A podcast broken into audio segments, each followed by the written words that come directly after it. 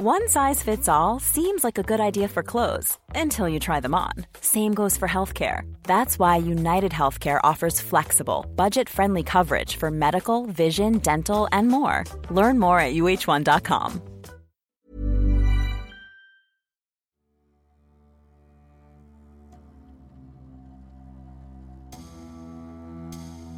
The Play to Beat the Band. L'action qui a battu la fanfare. La seule dénomination de cette séquence suffit à laisser entrevoir son aspect hors du commun. Le 20 novembre 1982, l'Université de California battait sa grande rivale Stanford au prix d'une dernière action devenue culte aux États-Unis. À juste titre, tant elle apparaît improbable d'un bout à l'autre.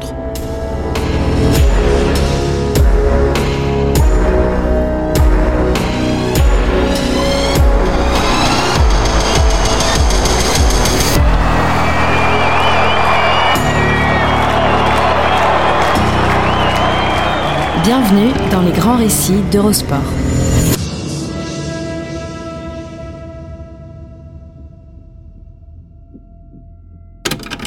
Une insulte au football, une farce.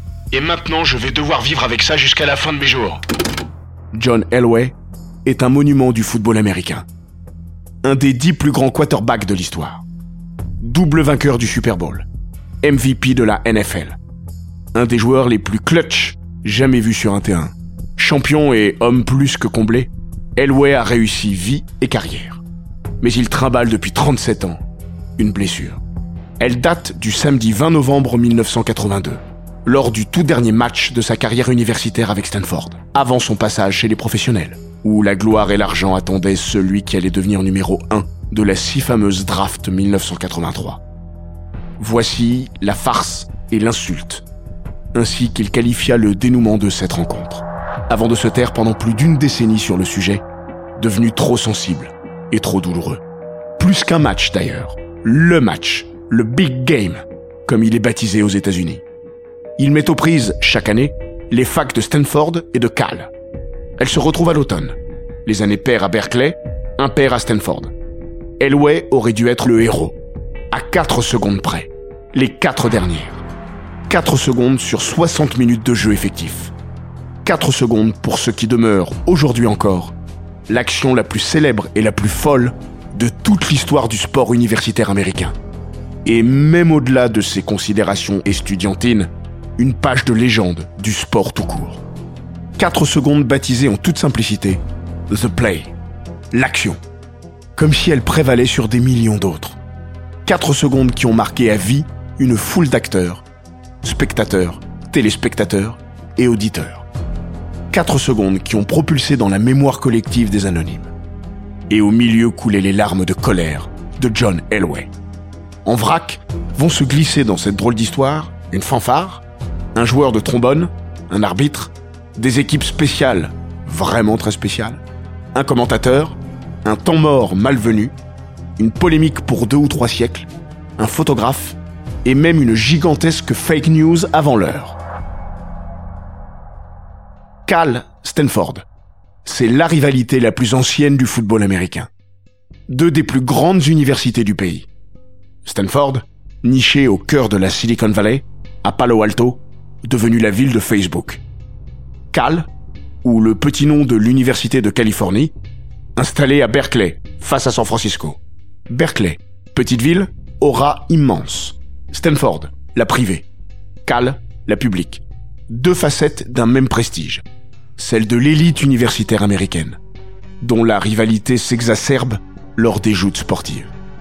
Sportivement parlant, Alabama à Auburn ou Michigan Ohio State surpassent sans doute cette rivalité-là en NCAA. Mais Cal Stanford, par son histoire plus que séculaire et sa proximité géographique dans la baie de San Francisco, évoque ce que l'on nommerait chez nous un derby. Toutes les disciplines arborent leur petit nom quand les deux facs se croisent. The Big Spike en volet, The Big Splash en waterpolo, The Big Tip-Off en basket, The Big Freeze en hockey, The Big Meet en athlétisme, et ainsi de suite en baseball, voile et même rugby. Mais c'est bien le Big Game en football américain qui forme l'épicentre de cette rivalité. Le tout premier match entre les deux équipes remonte à 1892. À l'époque, le capitaine de l'équipe de Stanford se nomme Herbert Hoover, le futur président des États-Unis, surtout resté dans l'histoire pour avoir été élu juste avant la crise de 1929 et avoir fait adopter par loi le Star Spangled Banner comme hymne national officiel des États-Unis. 90 ans plus tard, ce 20 novembre 1982, avant la farce ou le miracle selon le point de vue, il y eut 59 minutes et 56 secondes d'une rencontre qui, même sans son délirant épilogue, avait offert suffisamment de rebondissements pour s'ancrer parmi les duels les plus fameux du livre d'or de la NCAA. Aujourd'hui, ne subsiste pourtant rien d'autre que ces quatre dernières secondes. Comme une tornade. Elles ont fait table rase de ce qui avait précédé. C'est peut-être le plus gros regret de John Elway, ainsi qu'il l'évoquait en 2007 lors du 25e anniversaire de ce moment pas comme les autres. C'est comme si The Play avait effacé tout le reste, et c'est bien dommage, car ce fut d'abord un très grand match de football. Elway en sait quelque chose. Il n'a pas été le dernier à y contribuer. 25 passes complétées sur 39 pour 330 yards et 2 touchdowns. Et surtout, un de ses drives décisifs, de ceux qui deviendraient sa marque de fabrique pendant 15 ans en NFL sous le maillot de Denver. Mené 10-0 à la mi-temps, Stanford accuse encore un déficit de 2 points à l'entame de la dernière minute. La situation apparaît même désespérée pour le cardinal lorsque John Elway se retrouve face à une quatrième et dernière tentative et 17 yards à couvrir sur sa propre ligne des 13 yards. Mais parce que John Elway était déjà John Elway, nous savions que ce n'était pas fini. Il avait déjà tout. Le bras, la vision, le leadership. Même avec une quatrième et 40 yards, ça n'aurait pas été fini. L'homme qui, 30 ans après, s'exprimera ainsi dans Sports Illustrated s'appelle Kevin Moen. Titulaire au poste de safety au sein de la défense de Cal, il ignore au moment où Elway joue sa saison et sa carrière universitaire à qui tout double qu'il rentrera lui-même une poignée de minutes plus tard dans la légende. Pour l'heure, sur cette première balle de match pour les Golden Bears, il se contente de trembler devant le bras d'Elway. Il a raison. Aujourd'hui, Elway avoue à cause du dénouement, j'ai oublié beaucoup de choses de ce match. Mais cette passe sur 4ème et 17, je m'en souviens. C'est sans doute la plus belle de mes 4 années en NCAA et une des plus mémorables de toute ma carrière. Un coup de canon, plein axe du terrain, pour trouver son receveur, Emile Harry, au milieu de trois défenseurs. Du grand art, du Elway. Un gain de 29 yards, bien plus qu'il n'en fallait pour rester en vie. Kevin Moen, encore lui, se souvient. Elway a sorti cette passe miraculeuse. Le gars a fait cette superbe réception, et après avoir été si près de la victoire, il fallait retourner à la bataille. Il restait 50 secondes à peine, mais ça avait l'air d'une éternité. Trois actions et une quarantaine de secondes plus tard, Stanford se retrouve dans les 20 yards de Cal. Il ne reste plus au botteur Mark Harmon qu'à ajuster son coup de pied de 35 yards. Presque une formalité pour lui. Stanford reprend la main au score. 20-19 le banc du Cardinal oscille entre euphorie et hystérie. Venir gagner sur le fil à Berkeley dans le Big Game, ça n'a pas de prix. À coup sûr, une des victoires les plus marquantes de l'histoire de la fac. Sauf que Stanford a commis deux erreurs, qui vont contribuer à transformer cette inoubliable victoire en un traumatisme indélébile. Il y a d'abord ce temps mort, pris trop tôt. Il reste 8 secondes sur l'horloge lorsque John Elway, sur les ordres de son coach, Paul Wiggin, fait signe aux arbitres que Stanford utilise son dernier temps mort.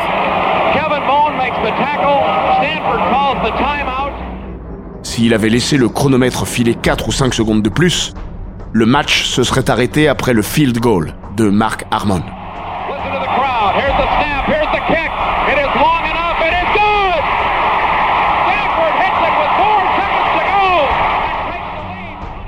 À cette distance, du snap au passage du ballon entre les barres, un tel coup de pied prend environ 4 secondes. Très exactement le temps que Stanford va laisser aux Golden Bears pour tenter l'impossible.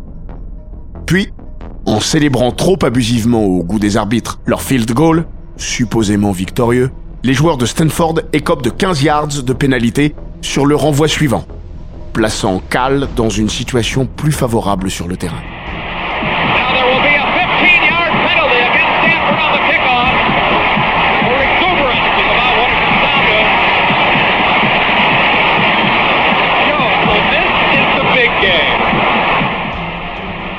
Ces deux micros événements auraient pu rester anodins, mais ils vont constituer le socle de l'invraisemblable. Le miraculeux édifice menant à The Play restait à bâtir, mais sans cette fondation-là, il n'aurait jamais existé. Sur les 75 662 spectateurs recensés sur la feuille de match, quelques centaines ont déjà commencé à quitter le stade. Dépités, certains fans des Bears n'apprendront la victoire de leur équipe que le lendemain matin dans les journaux. A posteriori, il est tentant de les moquer ou de les blâmer. Mais ils étaient juste comme tout le monde, persuadés que le match était fini. Comme Joe Starkey. Depuis 1975, Starkey commente les matchs de Cal à la radio. Il en fera de même pour les San Francisco 49ers durant 20 saisons, de 1989 à 2008. À 41 ans, Starkey est alors une petite célébrité locale dans la baie san franciscaine. Mais à la fin de ce Big Game 1982, il accédera à une renommée nationale pour le reste de son existence. En attendant, il pense juste avoir assisté à la sentence finale de cette partie. Quelle façon de finir ce match pour John Elway? Un final d'anthologie. Maintenant, seul un miracle peut sauver les Bears. Il reste donc 4 secondes. Une dernière séquence. Le coup de pied de renvoi de Stanford. Et un ultime ballon pour les équipes spéciales de Berkeley. Ces 4 secondes vont en réalité en durer 20. Entre le coup de pied de Harmon et le touchdown. 20 secondes et un maître mot, confusion. Tout, absolument tout ce qui suit relève de l'absurde. À commencer par la présence de seulement 9 joueurs de Cal sur le terrain pour cette dernière action, au lieu des 11 requis. Stanford opte pour un squib kick, un coup de pied court et rasant. Il laisse certes l'adversaire prendre possession du ballon dans une position plus favorable sur le terrain, mais facilite la couverture pour la formation en défense. Kevin Moen récupère la balle sur ses propres 45 yards, mais d'emblée, le safety de Cal voit quatre joueurs de Stanford lui tomber dessus. Pour les Golden Bears, une seule option. Ne surtout pas se finir au sol en possession de celui-ci. Sinon, l'action s'arrête immédiatement. Le football américain devient alors rugby. Pour laisser vivre le ballon, la passe en arrière s'avère l'unique porte de sortie. À cinq reprises, les Bears vont l'utiliser. Kevin Moen pour Richard Rogers. Richard Rogers pour Dwight Garner. Dwight Garner pour Richard Rogers. Après ces trois premières passes en mode survie, les joueurs de Berkeley n'ont donc quasiment pas avancé et sont toujours dans leur propre camp. Mais Rogers trouve enfin de l'espace. Si le miracle est encore loin, l'espoir se dessine. Quatrième passe. Richard Rogers pour Mariette Ford. Cette fois, Ford a presque un boulevard devant lui. Il perce sur plus de 20 yards. Panique du côté du cardinal. Puis vint le coup de grâce. Cinquième passe. Mariette Ford pour Kevin Moen. La passe la plus spectaculaire. À l'aveugle. En tombant. Rien n'arrêtera le safety des Golden Bears jusqu'à la end zone de Stanford. 20 secondes. 5 passes. Et un touchdown sorti de nulle part pour le casse du siècle. Le premier et le dernier de la carrière universitaire de Kevin Moen. Si elle n'avait été que cela, cette dernière séquence aurait déjà eu valeur de moment épique. Sauf que, racontée ainsi, elle ne dit pas tout, et surtout pas l'essentiel de sa véritable folie. Au moment de délivrer la troisième passe, Dwight Garner a cinq défenseurs de Stanford sur le paletot. Lorsqu'il lâche le ballon à destination de Rogers, il semble avoir le genou au sol. C'est en tout cas l'avis d'une grande partie du banc du cardinal, dont plusieurs membres rentrent alors sur le terrain pour célébrer ce qu'ils croient être leur définitive victoire. Un des arbitres signale d'ailleurs la fin de l'action, mais pas l'arbitre principal. Garner racontera dans un documentaire réalisé à l'occasion du 30e anniversaire de The Play J'ai eu un doute quand je me suis relevé, car j'ai vu des joueurs de Stanford un peu partout sur le terrain. Je pensais que le match était fini, mais j'ai vu Richard Rogers qui continuait de courir avec le ballon.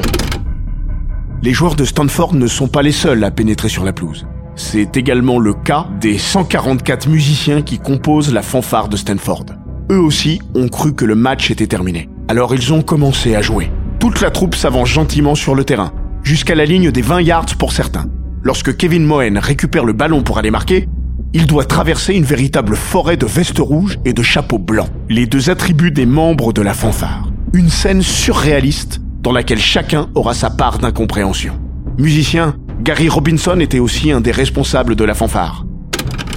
On était sûr que l'action était finie. Alors spontanément, on s'est avancé. Je devais avoir atteint la ligne des 20 yards quand j'ai senti un souffle derrière moi. C'était ce mec de Cal qui courait avec le ballon. J'ai pensé, mais qu'est-ce qu'il fout? Quel effort inutile Kevin Moen a quant à lui essayé de ne pas se poser trop de questions, même si l'anormalité de la situation ne lui a pas échappé sur l'instant. Sans vraiment comprendre, je voyais que je courais au milieu de la fanfare. Mais j'étais juste obsédé par l'idée d'atteindre la end zone pour marquer. Alors j'ai slalomé au milieu des musiciens. Certains avaient l'air paniqués et couraient dans tous les sens. Mais d'autres ne bougeaient pas. C'était dingue, mais je l'ai surtout compris en voyant les images. Sur le coup, je ne réfléchissais pas. La totale confusion de la scène se trouve renforcée par le crépuscule. Nous sommes fin novembre et, à l'époque, le California Memorial Stadium de Berkeley ne dispose pas du moindre éclairage. Le match a traîné en longueur. À l'heure du dénouement, la lumière affaiblit, enveloppant cette dernière action d'une teinte presque mystérieuse. Au micro, Joe Starkey est presque en transe.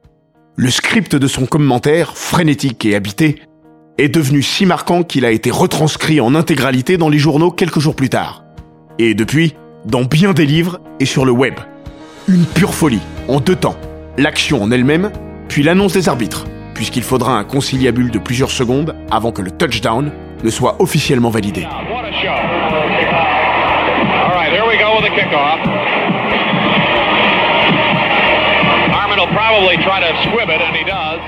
Le moment le plus fameux se produit quand Starkey, hurlant, réalise que les musiciens sont sur le terrain. Moen a alors le ballon en main et s'apprête à marquer.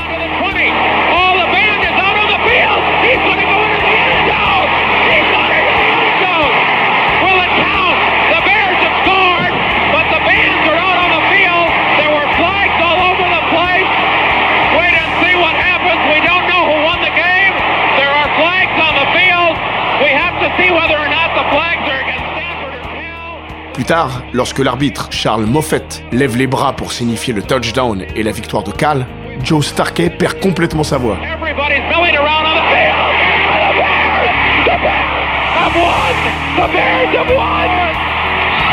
my God!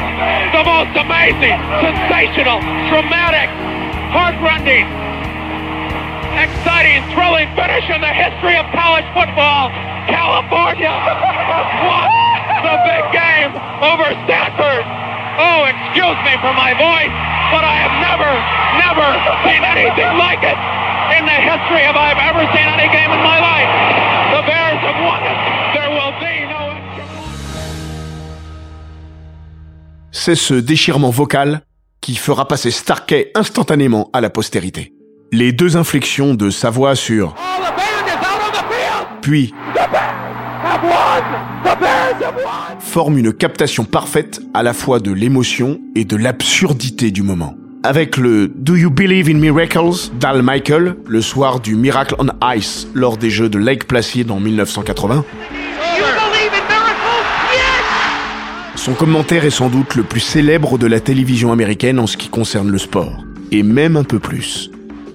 À la fin des années 90, Joe Starkey découvre dans un magazine que son apparaît à la troisième place des phrases les plus célèbres prononcées au XXe siècle aux États-Unis. Devant lui ne figurait que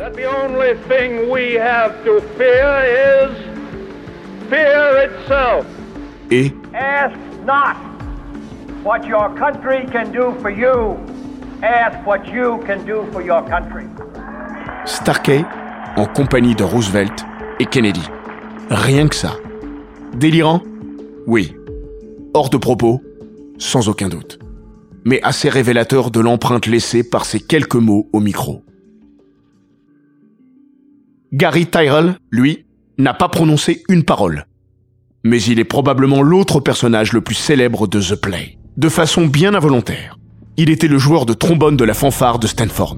Et celui dont tout le monde se souvient parmi ses 144 membres. Lorsque les musiciens s'avancent sur la pelouse, Tyrell reste tranquillement dans l'embut, soufflant dans son trombone. Sur les images, il est l'homme que Kevin Moen percute de plein fouet après avoir marqué. Drôle d'endroit pour une rencontre. C'est la photo la plus célèbre de The Play. Elle a été prise par Bob Stinnett. Ironiquement, lui aussi se trouvait à cet endroit précis par hasard. Stinnett était juste là pour photographier le trophée pour le Oakland Tribune à la fin de la rencontre. Il attendait sagement tout au bout du terrain lorsqu'il a vu Kevin Moen arriver sur le tromboniste. Timing parfait. Sa photo, reprise par Time Magazine et Sports Illustrated, se vendra à des dizaines de milliers d'exemplaires sous forme de posters. Kevin Moen et Gary Tyrell, eux, se sont retrouvés associés à jamais par cet instantané. Rencontre fortuite qui a changé leur vie. Il y avait tellement de monde sur le terrain que je ne pouvais même pas dire si j'avais vraiment franchi la ligne. C'est pour ça que j'étais déjà bien avancé dans l'embut quand j'ai commencé à célébrer. Je n'ai pas vu Gary, j'ai juste sauté de joie et je l'ai percuté. Tyrell, lui, de son côté, dira je ne voyais rien. Je ne suis pas très grand et au milieu de tout le monde, je ne pouvais pas voir le terrain. Je regardais donc le tableau d'affichage pour voir le chrono défiler. Et je n'ai vu Kevin qu'au moment où il m'est tombé dessus. Quand j'ai vu la photo le lendemain, je me suis dit Waouh Comment le gars a fait pour capter ce moment? L'image de Gary Tyrell, se relevant totalement incrédule, relève presque du comique à la Tex Avery, accentuant la force de la scène. Heureusement, il n'a pas été blessé. Sa plus grande fierté Ne pas avoir laissé tomber mon trombone. Celui-ci est aujourd'hui exposé au musée du College Hall of Fame à Atlanta. Moen et Tyrell sont devenus amis. Amusés et finalement heureux de ce souvenir commun, ils n'ont jamais perdu le contact. Même si le tromboniste de Stanford mettra du temps à admettre sa place dans l'histoire. Ce ne fut pas très drôle au début. La fanfare était déjà assez mal vue à l'époque. Parce que nous jouions surtout des airs rock et pas des trucs traditionnels de fanfare. Ça ne plaisait pas. Pour beaucoup, ce qui était arrivé à Berkeley était de notre faute.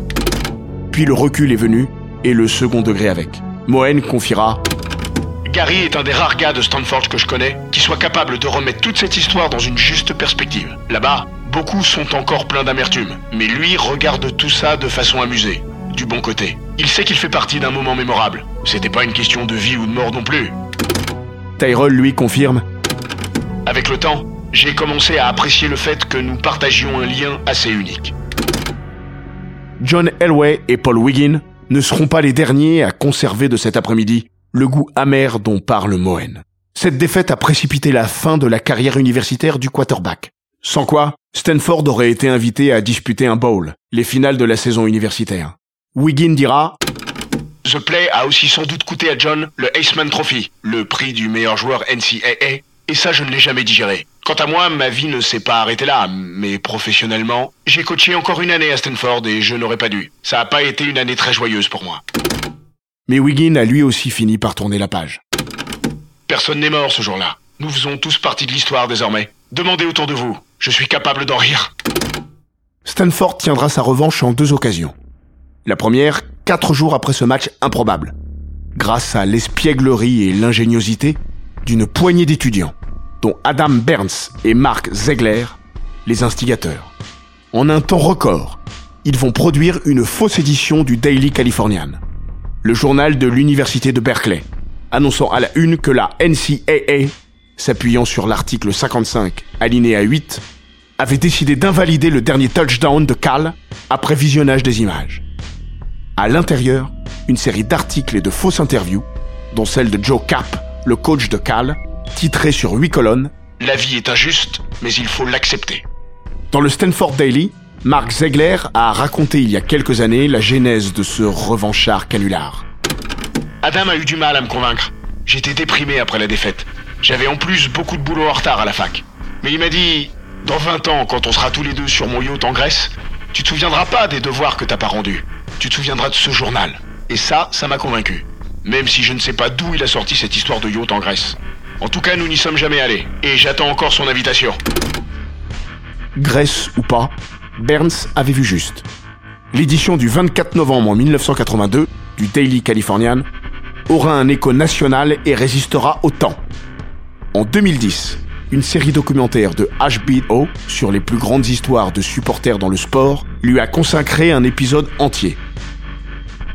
Sur le terrain, Stanford devra attendre 8 ans pour goûter une revanche à la hauteur de son amertume.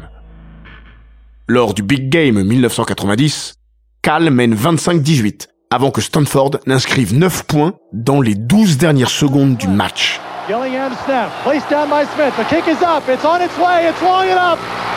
Good! It is good! And Stanford has won it as time runs out! Encore une fin de rencontre délirante. Les supporters de Cal ayant envahi le terrain pour fêter la victoire. Un peu trop tôt, comme la fanfare de Stanford. À chaque victoire, lorsque Stanford ramène à la maison le trophée, le score de l'édition 82 est modifié. 29 pour Stanford. Comme si The Play n'avait pas existé. Sachant que Cal n'a plus gagné le Big Game depuis 2009, le trophée n'a plus quitté Stanford une décennie entière. Et le score n'a donc plus bougé. The Play, ou The Play to Beat the Band, figure aujourd'hui au patrimoine sportif américain. Il a changé des vies, en a marqué plus encore. Sportivement, peu ont percé au plus haut niveau. En dehors de John Elway, devenu une icône, seul Gary Plummer et surtout Ron Rivera, membre de la défense de Cal ce jour-là, connaîtront un succès durable. Comme joueur, Rivera remportera le Super Bowl avec Chicago avant de devenir un coach respecté. Toujours à la tête des Carolina Panthers, il a été élu deux fois meilleur entraîneur de la NFL. Kevin Moen, lui, a vite arrêté le football après la fac. Il s'est lancé dans l'immobilier. Dans un registre bien plus dramatique, Mariette Ford, l'homme de la dernière passe pour Moen, a été condamné à 45 ans de prison pour le meurtre de son épouse et de son fils en 1997. Dans l'histoire du football américain, il y a un avant et un après 20 novembre 1982. The Play a accéléré la généralisation de l'arbitrage vidéo. Source d'inspiration, il a aussi poussé toutes les équipes menées à quelques secondes de la fin à passer en mode rugby pour tenter de générer un miracle approchant. Avant cela, jamais on ne voyait une telle prolifération de passes en arrière dans des circonstances similaires. Depuis 37 ans, chacun essaye d'y aller de sa meilleure imitation. Lors de la saison 2018, en NFL, Miami s'est imposé sur le fil face à New England sur une action de ce type. Mais la plus folle, la plus invraisemblable et accessoirement l'action la plus longue connue dans l'histoire du football américain est à mettre au crédit des Trinity Tigers face aux Millsaps Majors en troisième division universitaire en 2007. The Oh my goodness, it is over. The team is on the field celebrating. The Millsaps Majors are crushed. Understandably so. This football game is over. 15 passes en arrière et 63 secondes pour ce jeu baptisé le Mississippi Miracle ou le Lateral Palooza. Mais comme le souffle avec justesse Gary Tyrell, il y aura d'autres actions comme celle du Big Game 1982 mais vous n'en reverrez sans doute jamais avec des dizaines de personnes sur le terrain au milieu des joueurs. Le 20 novembre 1982, en la matière, restera à jamais la référence. À chaque fois que ce type d'invraisemblance se reproduit, toutes les télés américaines ressortent The Play du tiroir. C'est son droit à l'immortalité.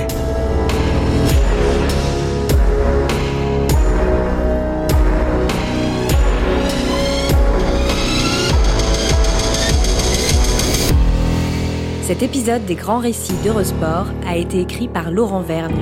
Il est raconté par Florian Bayou, monté par Jean-Gabriel Rassa et produit par Bababam. N'hésitez pas à vous abonner, commenter, partager et noter ce podcast sur Apple Podcast, Google Podcast, Castbox, Spotify, Deezer et toutes les plateformes audio.